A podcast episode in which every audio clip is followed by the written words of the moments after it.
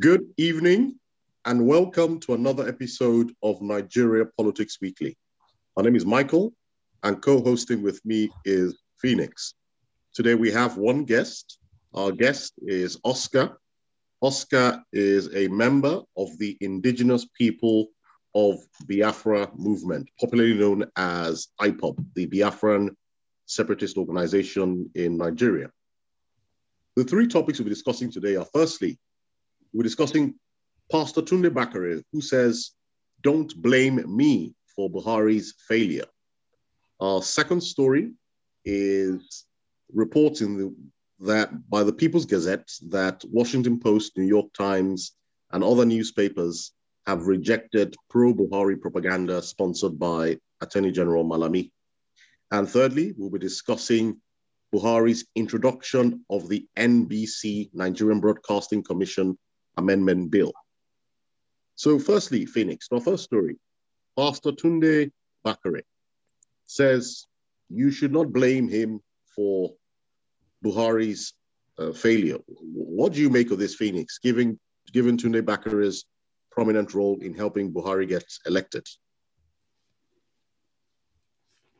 Hi, Michael, and uh, hi, Oscar. Welcome to um, our podcast, and hello, listeners. Thanks for joining again us again this week. Um, I think with Tunde Bakare, there's there's this eternal quest for relevance and always trying to make himself part of the news cycle.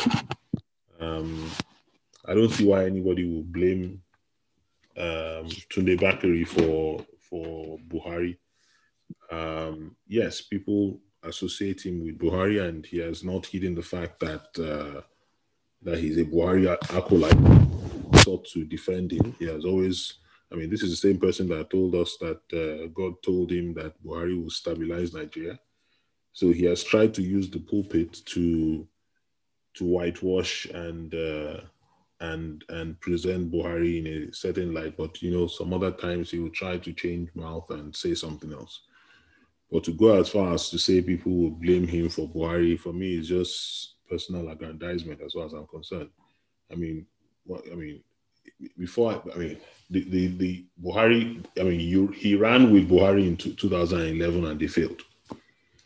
And he, of course, yes, he, he was there in the in the periphery. He was there, part of that Save Nigeria group that made um, the Jonathan administration um, that created difficulties for them, especially when we when we look at the Occupy Nigeria protests and all that, and they were acting like activists looking for good governance and, and so on and so forth. But I mean, that did bring Buhari to power. What what brought him to power was his alliance with the ACN of the Southwest and a, a few other uh, um, politicians from the from the Southeast, particularly um, Rotimi Amaechi, who, who supported and funded uh, the election campaign, but it was primarily the ACN guys, Tinubu and co. So I mean, if I'm going to blame anybody, I'm going to be hold up. I mean, which which I've always done is holding those guys responsible because they were they were key participants in that. I think he he tries to center himself in the conversation and act as though look, I have this heavy influence and it's almost like reverse psychology. Like look because i have the influence i mean it's natural that you want to blame me.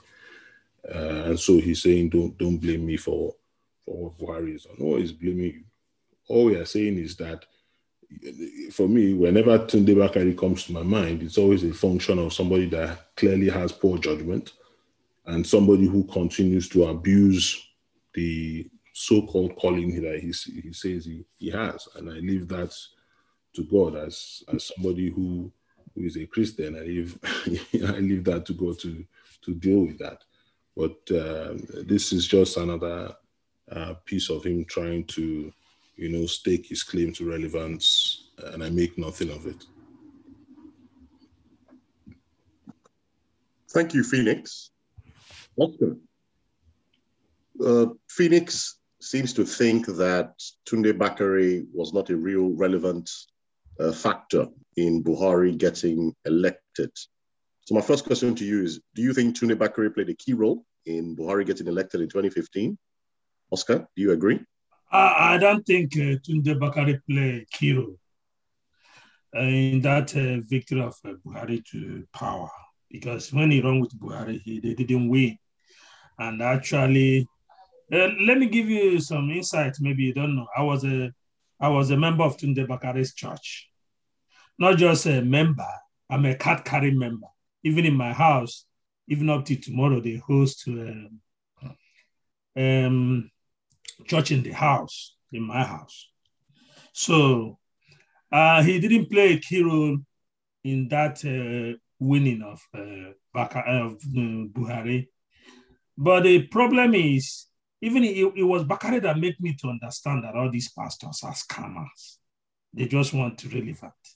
And all they want is to, all the, all, all, Nigeria as a fair state and the government failure have given them relevance and put money in their pocket.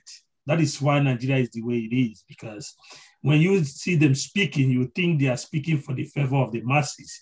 But at the end of the day, everybody wants their pocket. Because I have been in the church when Bakare said, um, if uh, Obasanjo come out and say he's not an Oboni man, he will stop preaching. But it was so am- amazing that when his, his mother died, Obasanjo was in that burial. When he had his birthday, um, Tinubu was in that uh, birthday, you start questioning yourself. Are you, are you, what, what's going on? When people speak as if they are speaking truth to power, and then you see them and this power having dinner on the same table. So these are the complications sometimes when you look at it in Nigeria context. It's, it's make you confusing. You don't understand, you don't know what to believe anymore. But the truth of the matter is that Bakare didn't play a key role in that thing, and I don't see any. I don't. I don't see a reason why anybody should blame Bakare for for Buhari failure. The only thing I, I, I, I am against is that at this point, he protested during Jonathan regime, and I accepted him to do the same, like come out, condemn whatever Buhari is doing, and lead the and lead the role of uh, protest like he did during during Jonathan. That's what I I'm so mad with him, and uh, I begin to realize that all these pastors are not honest to themselves or honest to the masses. Thank you. I'm sorry I didn't tell people. My name is Oscar. I live here in California. I'm an indigenous people of Biafra. I'm a Biafran because Nigeria is not going to work anymore. Thank you. Thank you. Thank you, Oscar. My, my follow-up question to you is, you said you still, Tunde Bakare still has, you still have Tunde, uh, Tunde Bakare services in your house. So how, how do you reconcile that? On the one hand, you say he's a scammer, but you're still attending his church? I, I was a member of his church, right? Like I told you. And I said up to tomorrow, they still hold the church in the house, like house fellowship in my house. You understand? They still come around the whole. But I have told them my stand a long time ago, like like, four, five years, uh, three, four years ago, that Bakare have failed fail us as church member. He have failed the Nigerian people, and uh, I have always been outspoken. And you know, in this church leadership, I want to tell you that that's when you want to be part of this church leadership. We found out that they are even worse than these politicians because whenever they want to, they, they make it a family business. At the same time, they make it a kind of uh, they put people that they can trust. They cannot lay hold. So, church in the house is a kind of uh, uh, small people living in a street that comes and pray, you know. So it's hard for them sometimes to change location like that. But I have made them stand. But you know, my wife is still like kind of accommodating. But for me, I have given up on them long time ago. Thank you. Thank you, Oscar. Um, back to you, Phoenix. There's a quote that the newspaper report uh, highlights. Tunde Bakare prophesied that God told him that Buhari would stabilize Nigeria. Tunde Bakare has a large television following, a large social media following, and he's very influential in diplomatic and civil society circles. So, are you sure that Tunde Bakare's support for Buhari did not at least get him a significant number of votes from the Christian community, Phoenix? I think it's hard to to say whether he did or did not. But the, the way I the way I look at it is to try and say who who were all the parties there and in, in what order will I rank them? So if you tell me Tunde Bakare has a church, has an audience, and all of that, is his audience as, as large as that of the Redeemed Christian Church of God? Because we know that by virtue of having um, Osinbajo as number two, that that more likely swayed if we're talking about Christian votes. And, and I think it was the 2015 election that this first came into the lexicon of Nigerians. But if we're talking about Christian votes being swayed, that was more likely to have been the reason for it. Because of course they have a larger audience, they they have more more people, and and they had one of their own, a pastor who was very clearly even close to their general overseer going to be number two. So one can say that yes, that I mean, I mean that could have been that that was more influential. So I would I would therefore then have Tunde Bakare lower down in the pecking order. Then I also look at his political um, antecedents. Does he have any strong political backing beyond being running mate to Buhari in 2011, which, as we've established, was a failed exercise? and we can even say that we, we wonder why he didn't sway Christian votes at that time to come along with him. But I mean, let's play along and say what what were his political antecedents? I mean, he brought nothing to the mix. He brought nothing to the mix. The real mix that that really enabled Buhari to come to power, where, as we said before, the the the ACN and then the money money bag from from the South, South, and Southeast in the form of uh, Amaechi, and then perhaps we'll bring in Rochas as well. So for me, I mean, I, I I'm not I'm not to, I'm not I'm not saying that he's completely irrelevant, but I'm saying that don't blame me ascribes too much relevance, too much importance in the scheme of things than was actually the case, in my view that's the point I'm making. So it's not to say that I mean, uh, um, what's his name? Bakare is a nobody or nothing. We all know that he was he's he supported Buhari twice and he has continued to show that support. I mean, the quote that you mentioned, I said that earlier. So that's not a, that's not in doubt. But if we went out today and said to people, what swayed you in 2015? Was it was it likely to have been Tunde Bakare? I'm sure. It, I mean, it would be very few people who would attest and point to that and say it's because of Tunde Bakare they decided to go along. Maybe his church members, but I don't see how large his church is that would have that would have swayed that. So I, I think the more the more I think for me, I've just gotten to a point where it, it's it's important to um, eschew distractions and and and people like Tunde Bakare who like to hog the limelight and always be be out there claiming relevance I would rather just, you know, ignore them. I mean, nothing that he has said has come to pass. He promised, he, told us that he heard that Buhari was going to stabilize the country. We all know the state in which the country is today. So why should I listen to him or even pay him any mind? So there's no point. So this idea of someone blaming him is just a red herring as far as I'm concerned. Well, let me ask Oscar, because Oscar is to be a member of his church. Oscar, I know I'm sure a number of people in your church must have voted for Buhari in 2015 and 2019. Would you say Tunde Bakare was the reason why they did it, or were there other reasons why? Why? Maybe some people might, because of Tunde Bakare, voted Buhari in 2015. And uh, like my brother, my, my brother Phoenix says, Tunde Bakare is taking critics as a blame. It's not a blame for for me I think people are like angry with him because during Jonathan regime, he led a protest. He supported uh, he supported uh, Buhari, and Buhari is not performing, and he cannot lead the same protest. People are angry with him, not like blame, because you can't blame any man for any other another man's uh, action. Even for me, like I voted Buhari, you can't blame me, but I did my civic responsibility as a Nigerian, hoping that PDP is not doing well. Now Buhari have failed. I, I'm also criticizing him anywhere you see me. I don't have anything to say good about him. Then you can see some people might be the reason why they voted Buhari. But for me, I have voted Buhari before even he, he took uh, Bakare uh, for for as a running as a running mate. So it was not my reason for voting for Buhari. But some church member, when he pick up uh, Bakare, I think some church member tend to go towards this Buhari direction at that time. Thank you. Thank you, Oscar. I'm going to ask our third guest who has just arrived. Um, we have Samuel Ogundipe. Samuel Ogundipe is the editor of the, is a journalist and editor of the People's Gazette.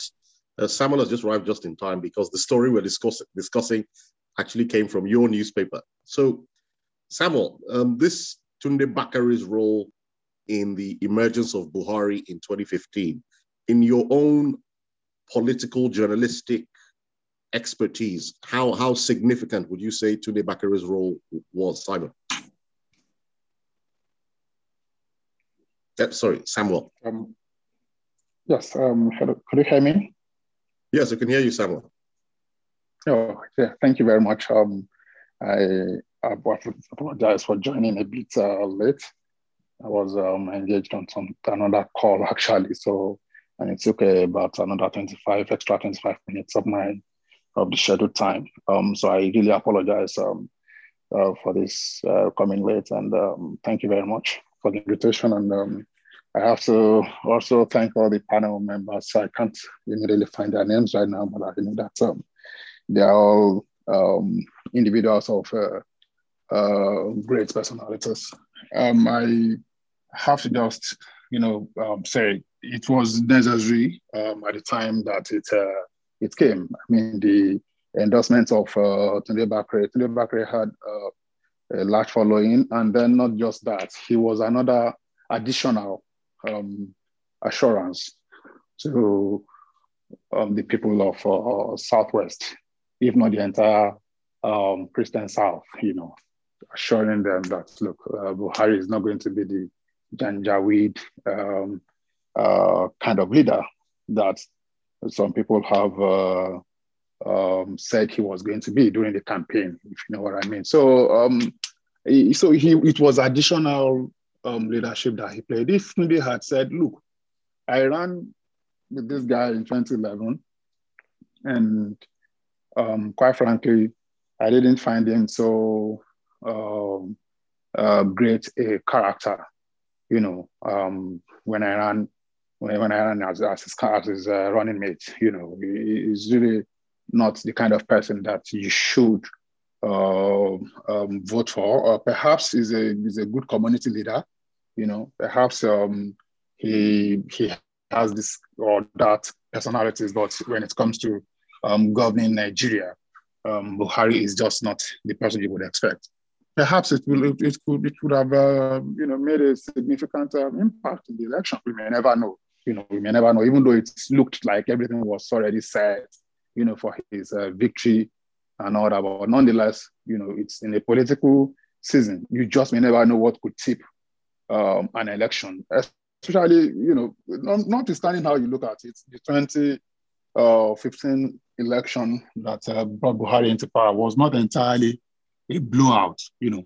But that's for um, uh, those who extrapolate elections, those historians and all that, not for the uh, modernized citizen. As far as anybody is concerned, um, Buhari was, you know, overwhelmingly accepted, and um, Jonathan wasn't. You know, Buhari's mandate was uh, absolute, you know, and all that. But that wasn't the case. But nobody remembers that. Really. So that's just what I wanted to make. The points I will make that look, they didn't know what um, how Tunde Bakare's uh, endorsement could have been, but I think it was a plus uh, for Buhari, who was struggling to uh, get the the, the the, the assurance to you know to have the confidence of uh, people you know across the south, especially of course um, the Christians. Thank you, Samuel. Um, in my view, I, I think I partly agree with Samuel that Tunde Bakare's support was a plus for Buhari in the sense that he was able to convince Southerners and a lot of Southern Christians in particular that Buhari was a safe bet. But on to our next story, which is Attorney General Malami has allegedly been attempting to plant pro-regime stories in the Washington Post, New York Times, and other Western newspapers, and they've rejected his his his uh, his his his overtures. And in particular, the reason why he's planting these stories is because of the poor human human rights record of the Buhari government. So, firstly, to Phoenix, is that part of the role of the Attorney General to be paying to plant positive PR for the Buhari government in Western newspapers? Is that within his remit, Phoenix? I, I mean, to to to put the question in context, um, can he can should okay the, the way I want to address it is this: should a an attorney general of the federation be trying to um, image make for his principal and their government, um, I think there's nothing that precludes him from doing that. Um, whether they are allowed to use um, government funds, again, um, one needs to check from what budget lines they are drawing these resources and if it's something that they that they included in their appropriation uh, bill that is submitted and that was approved by NAS because of course PR is a an expense line that most organizations have, and if it was approved, I mean then it's par for the course. I mean, I, I for me it's it's not so much as whether he was doing something right or wrong. It was more about I mean whether I mean it was more about the, the, the story about it being rejected and what that should have told them and whether they should have taken that back and try to fix things and, and you know get things right because I think this story had, and, and, and I remembered it when I saw it again. Uh, this was it this week or last week. I remembered it from 2018 that I had seen um, something pop up at that time, and therefore, when I did some did my research, I I found the story again. I think it was Premium Times I was talking about it then, and actually named the lobbying firms that were being used um, to to plant. I mean, to plan the the op-eds or the stories to to make sure that the government looks good. Um, apparently, at that time, they had gone through the entire process, but I mean, they, they didn't actually put in the stories, and it seemed like the story just died away and nobody remembered it until it picked up again this year. So it seems like it's the same story because I'm seeing the same numbers, the same eight thousand dollars, and all of that that was paid to these two firms, um, but the story wasn't wasn't wasn't put through. The the what I read in that story then, this 2018 story, was that they wanted to redo it or update the story because events had overtaken what they had written at that point in time, and uh, and and therefore they had to. Uh, to take that back. So now we are hearing that they were actually rejected, um, which which surprises me because I, what surprises me is the Washington Post is a lib, is a liberal paper, and what you would and and when you write an op-ed, unless it is something totally egregious, they will let it ride. I mean, we've seen things that are worse that have gone onto the the pages of the post. Um, I think it was, I mean, for instance, there was this op-ed that was written by, was it Tom Cotton? I think it was the Washington Post, one of these uh, senators in in the U.S. who wrote something really, really crazy. Was it last year or the year before? I can't remember, but which which created an uproar.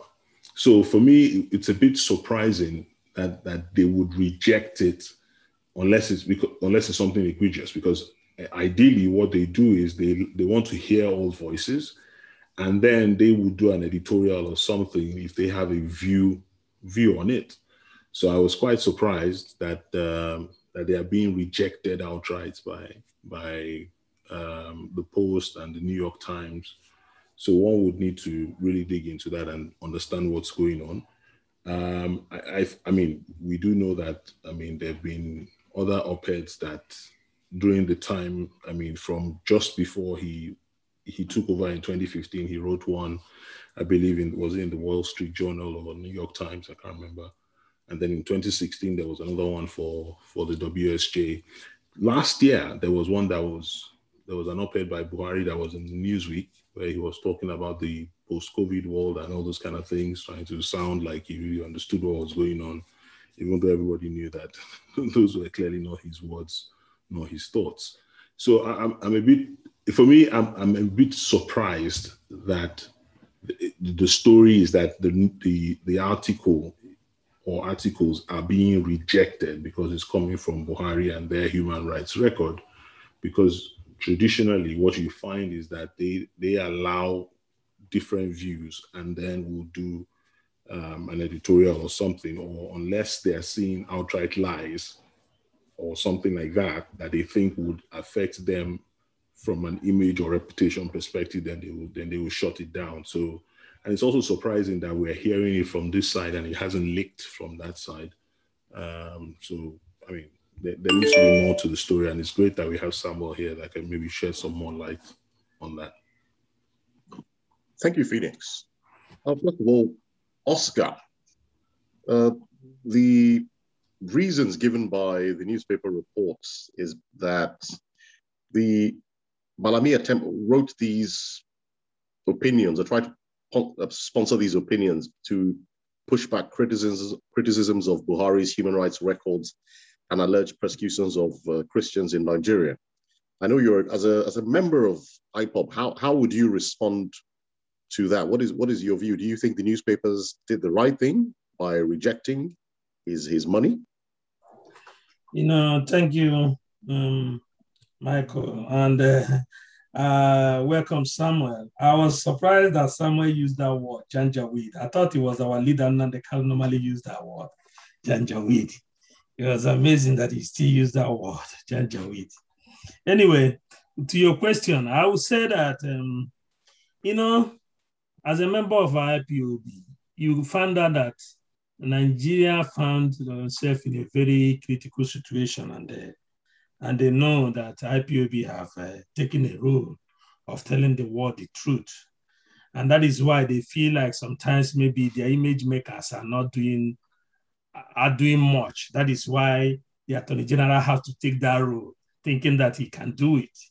But there's this adage in my language. They said, some when you're wearing a wristwatch, you don't use a mirror to look if this watch, the wristwatch is uh, good. So that's the thing something that is true. Everybody is so glaring that these people are not doing well, and the human, the level of human right abuse, even with uh, IPOB when they started a few years back, was some even um, Amnesty International make a report on it.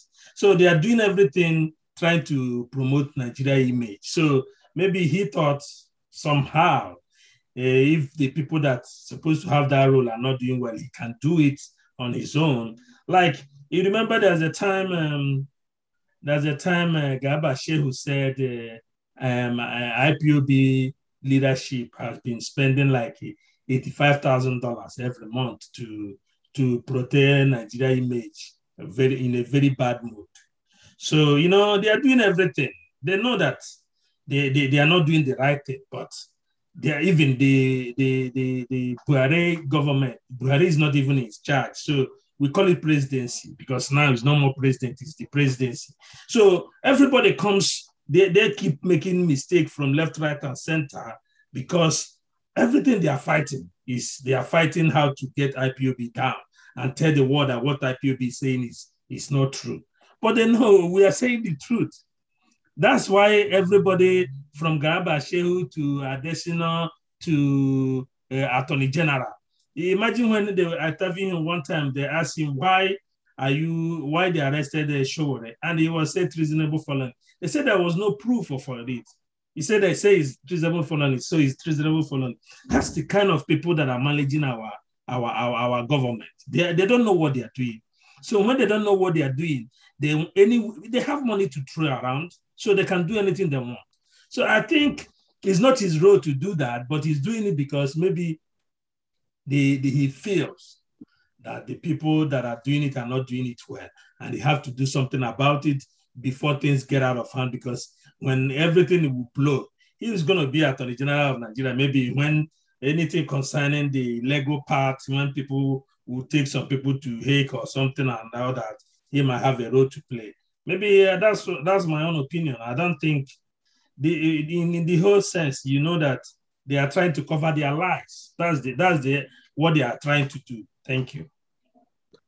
Thank you, Oscar. I'm, I'm going to ask you a follow-up question because, in my personal view, I, I agree that the Buhari government has a terrible human rights record and is not doing enough to protect the rights of uh, Christian minorities in Nigeria. Um, but what, one area where I think they might have a point is they have prescribed IPOB and said IPOB, the, the Nigerian courts in particular have described prescribed IPOB and said IPOB is a terrorist organization. And I know IPOB tried to appeal that, but has been unsuccessful so far. Now, we've seen videos of, of Nnamdi Kanu, and we know IPOB has created a military wing. I think it's called the ESN, an armed military wing that is basically rising up against the state. So, in my view, I think the Nigerian government is right to describe them to describe them as a terrorist organization because why should a group be taking up arms against the Nigerian state, Oscar? Um, in the prescription of IPOB, before prescription of IPOB, you will understand that IPOB have never been violent.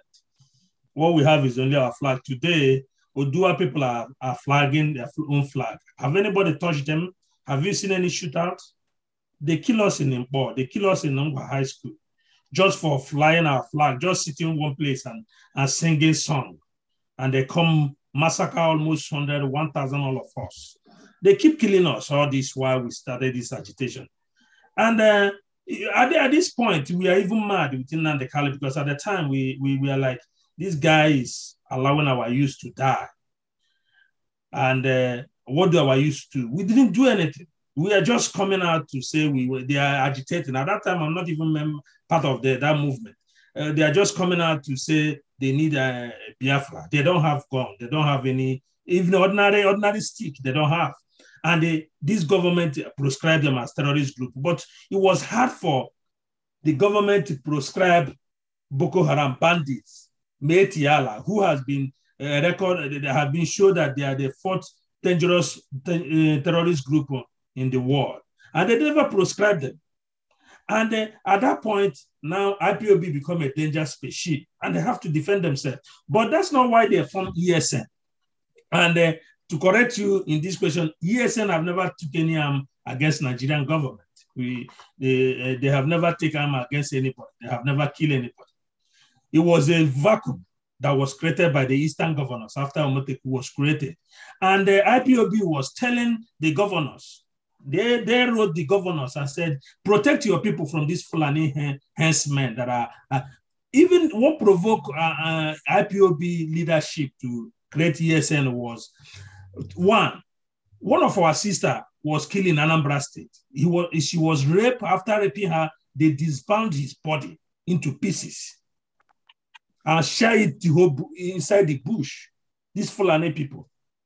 Secondly, the killing in Obi was going on, and the IPOB leadership was telling these uh, our governors protect your people. Uh uh, uh, uh, these people in the West have organized and opened up a, a, a, security outfit. So do something like that and protect your people. And these people were, they, they don't care and they don't want to do it. And that's why IPOB leadership arise because it's people that were alive that will answer Biafrans. Because if they kill all of them, nobody's going to be Biafrans. So you have to, we, IPOB leadership have to take that responsibility and form ESN.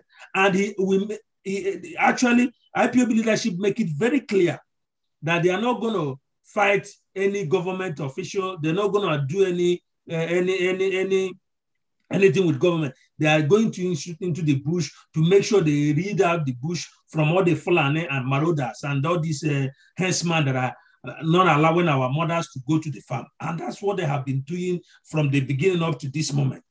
It's only the Niger, Nigerian government that go against them by looking for them anywhere there. Even today, they, have they have not even killing uh, ESN. They are killing innocent people. Immediately they see you dress well or you move around, they kill you, say you are a member of ESN we never take any weapon. This is a very wrong, wrong perception that uh, ESN have taken up arm against the Nigerian government. We have never done that. Thank you. Thank you, Oscar. Um, there are newspaper reports which I've read, which Nnamdi Kanu celebrated the founding of ESN, and there have been reporters at, at, reported attacks by ESN on prisons as well as uh, military, uh, police armories to take weapons away. Um, so I, I, I, don't think it's quite clear. It's quite correct when you say ESN has has not attacked any kind of state institutions. But I must bring in Samuel at this point. Samuel, this news report that Malami is is paying to try to plant stories in Western newspapers. Do you know where? Can I say something on that? You said, and okay, yes, you, one, one minute, one minute. You, you can respond, but I give you you have one minute to respond, Oscar. One minute. Kanu celebrated the six months uh, um, uh, ESN was formed and they are doing their job. There have never been any proof that ESN have attacked any government for any government security information or uh, or free anybody from the prison because this this you know that this Nigeria propaganda this this president propaganda um, uh, a prison was attacking nowhere immediately the uh, police IG said it's IPOB and everybody wanted to buy that idea the next day um, channels uh, uh, uh, interviewed the governor of Imo State. The governor of Imo State was shocked that the camera, what the camera captured, was not even Igbos. He said it, it was not ESN that do that, carried that attack. And he have also come out after them that 80% of people doing uh, uh, doing the, the attacks in Imo State are not Igbos even. Go and check. He, he was he was in China. That's where he spoke it. So people coming to say that IPOB take arms. I don't know where they are getting that information. I don't know. Thank you. Oscar, before I bring, I'm going to bring in Samuel, but I just want to quote. There's a report from the Council of Foreign Relations is dated 9th of February 2021. The report quotes Nnamdi Kanu as telling his men to cease fire against the Nigerian military because there were clashes between them. Nnamdi Kanu told his men to cease fire and now focus their energies on the raiding heads, herdsmen. So this is documented in, in a... Okay. Well, actually, what happened was in Orlu, when the military came to Orlu, the military came to Orlu and be killing people for no reason. They were killing people, saying that it's ESN. And uh, you can't allow your people to fold their hands and they're being, being slaughtered like animals. And he have to, uh, he even before he do anything, he even told the governors that see what is going on. You people should put these people back and stop killing the innocent people and stop attacking ESN. And they refuse. And these people have to go, uh, these people have to defend themselves. But no, no, Oscar, sorry, we'll bring you back because I need to bring Samuel. Okay. What what the report is confirming and what you're finally conceding is that yes, there were clashes between the Nigerian military and the armed wing of IPOB ESN. So they did take up arms against the state, which is the point I made earlier. But I, I will bring you back, Oscar, but I'm, I must bring Samuel now. Samuel, the as I was, as I was saying, the, the question is asking you, Samuel, is this money that Malami is using to, uh, to pay for favorable news in the Western media, which budget is that money coming from? And why is Malami so desperate to improve Buhari's image? He's not the only person in government. Why has Malami taken this upon himself to be Buhari's image maker? Samuel.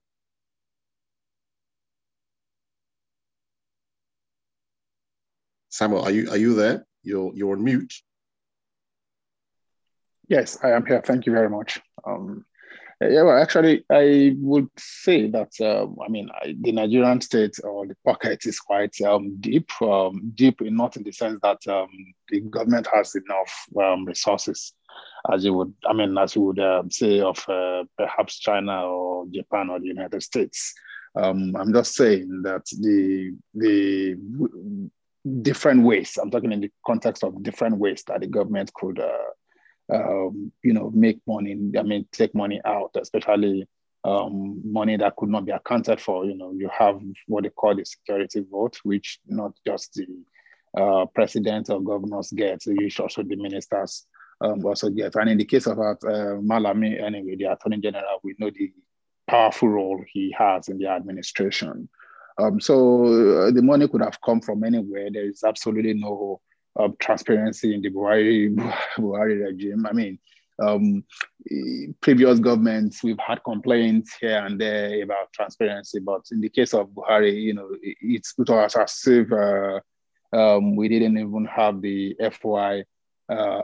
You know, they will tell you they are responding to FOI, but they never respond to something very critical. You know, everything they just hide. You know, um, and that's quite uh, uh unfortunate. You know, in the part of uh, transparency, you know, and accountability in public service. Um, why? Uh, of course, I mean, he the money was was not refunded as we reported. You know, um, we we we may not necessarily be able to tell why they assigned him to do it, uh, but not. I mean, it's, it's, it's, it's the AGF. He has been wielding power in the government. So if you have uh, that much influence, uh, you know, in a government, you may want to uh, portray the government in a good light. You know, uh, I thought Malami has perhaps perhaps uh, more stake than you know any other minister in the Buhari regime right now that I could um, you know see. You know, because he's so powerful to the. I mean, he makes appointments, he appoints, he fires, he you know gets stuff passed. You know, and um, he tells the president this is the way to go. You know, um, he tells the president who to prosecute, whom not to prosecute.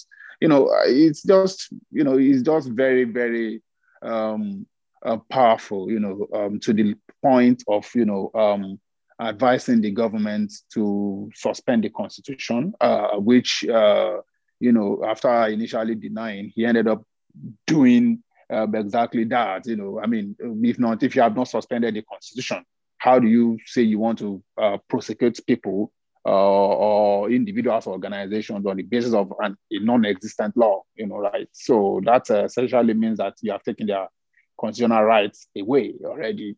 Um, how do you ban people from accessing something that is in the public, uh, a public space, you know, and all that and all that. So um, he, he just he did it because he, you know, he's a powerful person in the administration and and uh, People's Gazette, uh, our report, you know, on this thing was based, you know, specifically on a document from FARA, you know, which is a Foreign Agents uh, Registration Act of the United States. So it wasn't, it's, it wasn't a, you know, a, just a scoop that only us, or, you know, but we just happened to be the uh, only or first newspaper to get a hold of uh, that story, you know, and also, um, you know, for the most part, um, newspapers, news uh, news organizations generally across the country have been very, very afraid to to you know look into what Buhari is doing. So it's even possible that uh, other newspapers might have come after, might have come, you know, uh, seen the documents uh, before People's Gazette. Maybe not some of the critical ones on online. Maybe not uh,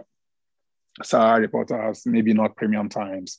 You know, maybe uh, but just that some papers, it's possible that some other media houses, perhaps a newspaper or a TV or something, might have a radio, might have seen it, but they didn't use because you know they are afraid of, um, you know, um, being seen to be critical of of uh, a powerful attorney general and in fact Buhari Buhari government um, in general. So that may be it. So we didn't. That's why you didn't see us putting exclusive on the on the on the story. You know, we just ran it as a, as a story because it's a document, it's a public document. You know, it's just it's only in Nigeria that you know things are not being disclosed, right? And and, and all that. And of course, there are some municipalities that would see such documents in the public domain and then still be writing, reporting it as exclusive, which is you know, which is not the way journalism should work. So it's a public, it's a government, a US government document that showed clearly that oh, this uh, thing, this this uh, project uh, was pushed. You know, um, this amount, you know, they offered money for it, and the, um, the newspapers, news organizations concerned, um, you know, rejected. Uh, and I mean, of course, the reason why they rejected such, you know, may not be far fetched. You know, um, the opinion that uh, Phoenix was trying to uh, allude to earlier was perhaps most likely going to be the one of July 2015, shortly after Buhari assumed office and when he went to the United States uh, and met with uh, uh, uh, former President Barack Obama, in which he he wrote an opinion in the Washington Post, you know, talking about um, how his administration was, was, going to shape, you know, reshape, uh, you know, human rights, uh, govern Nigeria well, um, insecurity, economy, and you know, all sort of things that he he threw around, you know, just those uh, old platitudes. And since then, it was after that, you know, a few months after that, that you know, he, he the, the Zaria massacre um, occurred, and he he came on national television to justify the massacre of over a thousand citizens, his own citizens. You know, I mean, that's something that um, the Washington Post most likely would have paid attention to, and of course, the New York Times. Don't forget, in 2018, um, also did this report story on the uh, uh, the killings, the shooting in Maraba, you know, of again the Shia, you know, um, in which the New York Times was able to bring to bear uh, powerful investigation uh, tools, you know, uh, to to to to kind of like um, reconstruct, you know, the massacre in Maraba, how you know military men mounted on a gun truck were opening fire directly into civilians, into crowd of civilians, you know, of uh, uh, Shia demonstrators. So you don't expect. Uh, I mean, it will not be not just hypocritical, but you know, uh, somewhat uh, unethical.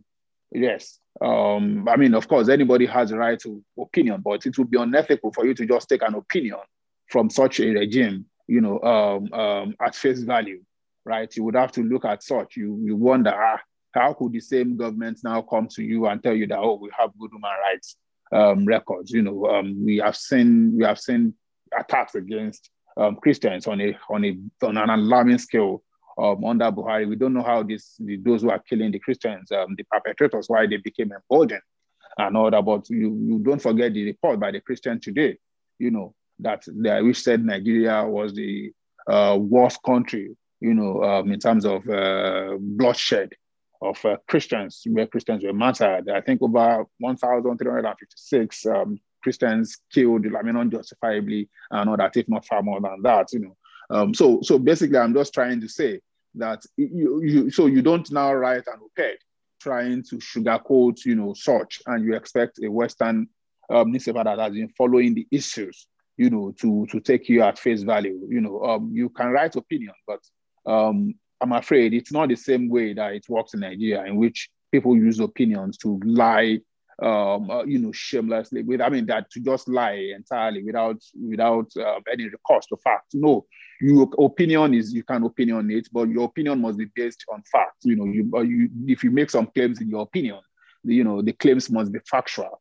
You know, and that's one of the reasons why uh, People's Gazette we do not um, run just any op-ed anyhow. We do not run too many op-eds. You know, we have a close circle of uh, opinion writers, and where we, we take our opinions from you know outsiders or new individual, new contributors, we try to ensure that we fact check anything that they say, so that it doesn't just seem as if oh you are hiding behind oh it's my opinion, you know to to to to to to tell outright lies, to embellish history and all that. It's not the way uh, opinions should work, and that's exactly what um, the, the New York Times um, and other media organizations in the United States who rejected, including the Hill who rejected um, Malami's op-ed, you know, um, have point have, have thought perhaps the Nigerian media could learn uh, from that. Look, opinion or at least should also be based on fact when you make claims. So you can't just come and say, "Oh, the president, there is no uh, attack." You know, the, the president has some good human rights record, and people will say they will ask you, uh, "Okay, can you justify?" And you are unable to justify actually you know, and then you, you just lie and, you know, and lie and, you know, and all that. And when people could see, they look, we saw soldiers moving dead bodies and all over the place. We saw soldiers felling uh, uh, citizens and the president was on national TV justifying that. So how, how do you want to cover that up? You know, um, it's, it's quite difficult. So, and that's, and that was why they saw they, what they did. I mean, what they, why they did what they did.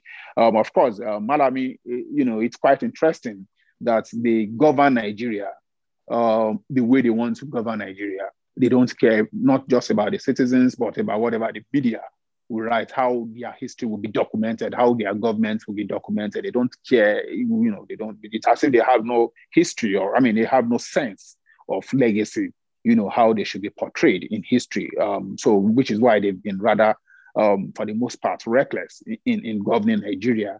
And then you, you, so you don't care not just about your citizens, but about your media. And then you want to find a solace, you know, if you want to find somewhere in the West to help you, you know, write something well about your government. So believing, of course, obviously, that what the West, what is documented in the Western press, uh, will, you, uh, will, will override, you know, in history, in, in, in, in the perspective of history, what is written in your own country. Sorry, sorry to cut you, Simon, because um, I'm going to bring you back in when we discuss our next topic, because one of the issues you're raising relate also relate to the next topic. So let, let's pause it there for a minute before we come back. Uh, the next topic is the Nigerian government seeking to amend the Nigerian Broadcasting Commission Act to bring internet broadcasting within their remit. So, firstly, to uh, Phoenix, what, what are the practical implications of, of, of this? Does that mean, for example, this podcast we would have to register with the Nigerian government before we can this this podcast can be downloaded in Nigeria? Is that what it is that what it's saying, Phoenix? I think that's I think that's what that's that's the reach that uh, um, the government and especially Lai Mohammed is reaching for. I mean, essentially, what he wants is that all online media, so any any form of media that is consumed online, um, should come under the remit of the uh, of the NBC, which is not the case today. Um, and so definitely podcasts. Um, um, one even wonders if they, if they, I mean, he, he talked about Twitter, but they, they could very easily extend it to even the spaces that people are now using uh, a lot. I mean, having discussions. For me, I mean, the the the implications if they if they are allowed to insert the kind of verbiage and and the the kind of um, clauses that he wants to put into the bill will give them very wide reaching to interpret as they deem fit. Anything that is posted online should come under come under their their their control. One must also bear in mind that not only does he want to to bring that under NBC, but he is also putting in language that suggests that that even further removes the independence of the NBC. Because I mean, people have complained that he has an overbearing influence on the NBC, even as it is currently constituted. He is putting in language that allows the Minister for Information to actually be, be a party to or dictate the, the manner in which um, the NBC carries out these actions of determining, um, I mean, what, what has been done wrongly or, or what comes under his remit and so on. So it is clearly a means of censoring or controlling the online media space, particularly social media, particularly uh, these kinds of mediums where people are, um, I mean, are exercising their, their freedom of speech and, you know, also finding means to gag the press because right today we now know that a lot of Nigerians consume their news via the online space. I mean, Samuel is here joining us where, I mean, who is editor of a, of a predominantly um, um, online uh, medium. And, and that is now going to come under the NBC if, uh, if Lai Mohammed is allowed to get his way. Thank you, Phoenix. Oscar, now this bill is quite interesting because if, if Phoenix analysis is correct, it means even your party leader or your organization's leader, Nnamdi Kanu, will be forced to register with uh, Lai Mohammed before he can broadcast his speeches into Nigeria. So, what, what are your thoughts? Do you agree with this power or alleged power grab by Lai Mohammed?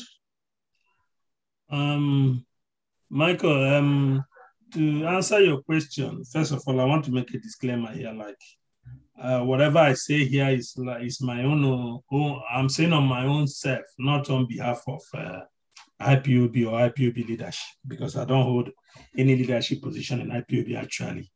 But I'm speaking as an Biafran and uh, as a person who this country called Nigeria have failed.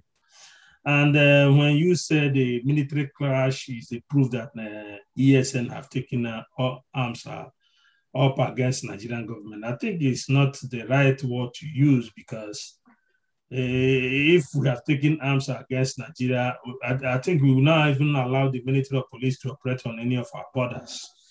But that is by the way. This bill, you know, sometimes my problem with Nigerians is that we, we have come to realize that Nigeria will not work. Even them that are in the political circle know that Nigeria is not going to work. But they keep deceiving people. And that's why they want to shut out the media. Like all this whole thing about media, people think is because it's because of IPOB. They just want, they have tried to, they have wrote, they have tried to shut IPOB, uh, Biafran Radio in, in UK. And they told them that this company have not done anything wrong for them to shut it down. They have tried every possible best to shut Nnamdi Kanu from broadcasting. And uh, they have paid a lot of money to Facebook to, to suppress the truth that is coming out from IPOB. And that's why they are doing everything they are doing. And now everybody is going to suffer the brunt, both if, if the whole thing is shut down. It's not going to only be IPOB is going to affect. It's going to affect every Nigerian like me and you who have space in the Twitter. We have so many places. You that have this uh, podcast to, to promote Nigerian politics. All these things are to be, everybody's to be affected. And uh, that's to show you how evil this government can be and what they are doing. And that is why sometimes when I see people trying to be like criticizing Nnamdi Kanu, today everybody is able to talk because what Nnamdi Kanu and the IPOB leadership have done to put this government on their toes. And they keep putting them on their toes, making them to know that whatever they are doing, we know about it.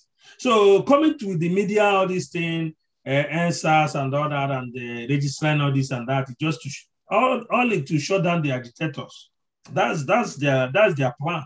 There's no other thing they want to achieve from it. But if they go ahead and do it, everybody, people are doing business on Twitter, people are doing business on Instagram and Facebook. And when they started doing all these things, it's going to affect everybody. And this is a country who have never done any good thing to its own citizen. They are killing their own citizen. There's no light, no electricity, no people are managing to to, to provide for themselves.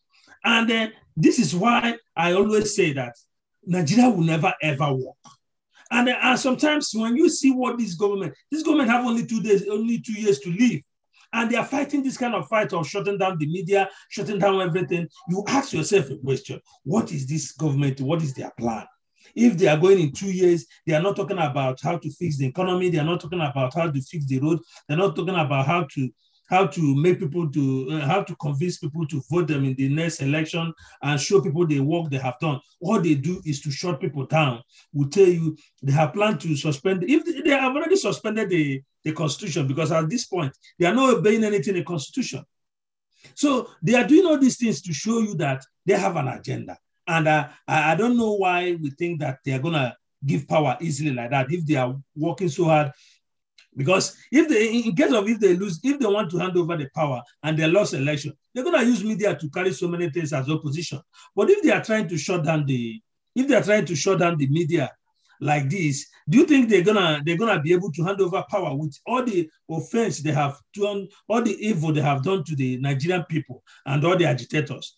That's why we, we should realize that the time people come together and make sure that Nigeria is, is disintegrated is the more life we're going to save. If not, this contraption is going to continue killing any one of us. Even if when you have escaped from there, it keep killing you. Some of us are having mental health because of the things that are going on. You can't leave your mother, your brother, your sister in Nigeria with the security challenges and you sleep well here because you have security here. So you have a way of getting you back to that point. So that is why I always saying it I have looked at every indices, every every every data that are available that can make a nation work. None of them is available in Nigeria at this point. No pillar that holds nation together that is available.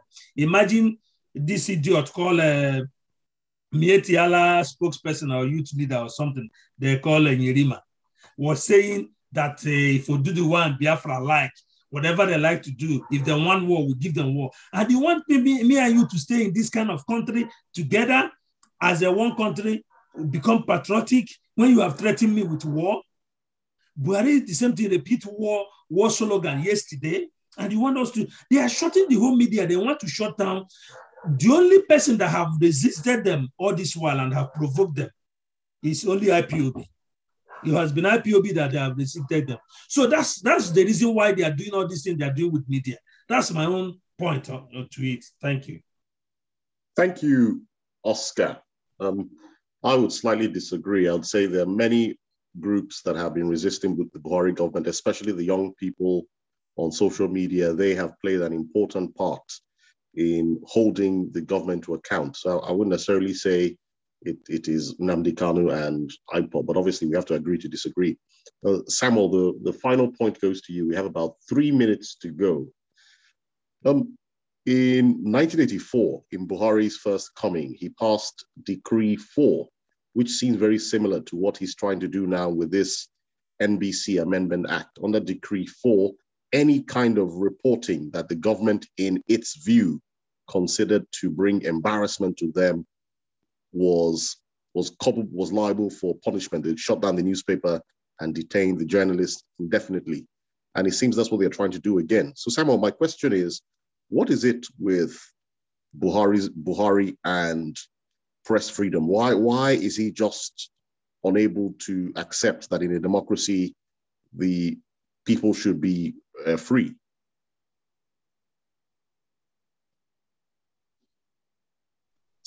Well, um, thank you very much. Yes, I am here. Yes, um, yeah. thank you. Um, actually, I may not uh, be um, able to tell behind beyond you know the the the what humans are all about. You know, um, it's about principle. We all have our principles. We all have our ideology.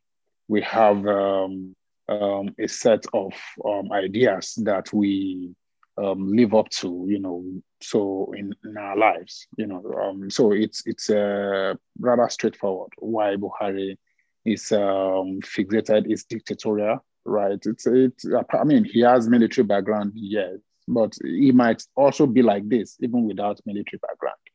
You know, if this is if this is what he set out to do in life, you know, he would always pursue it. You know, some people are born Democrat.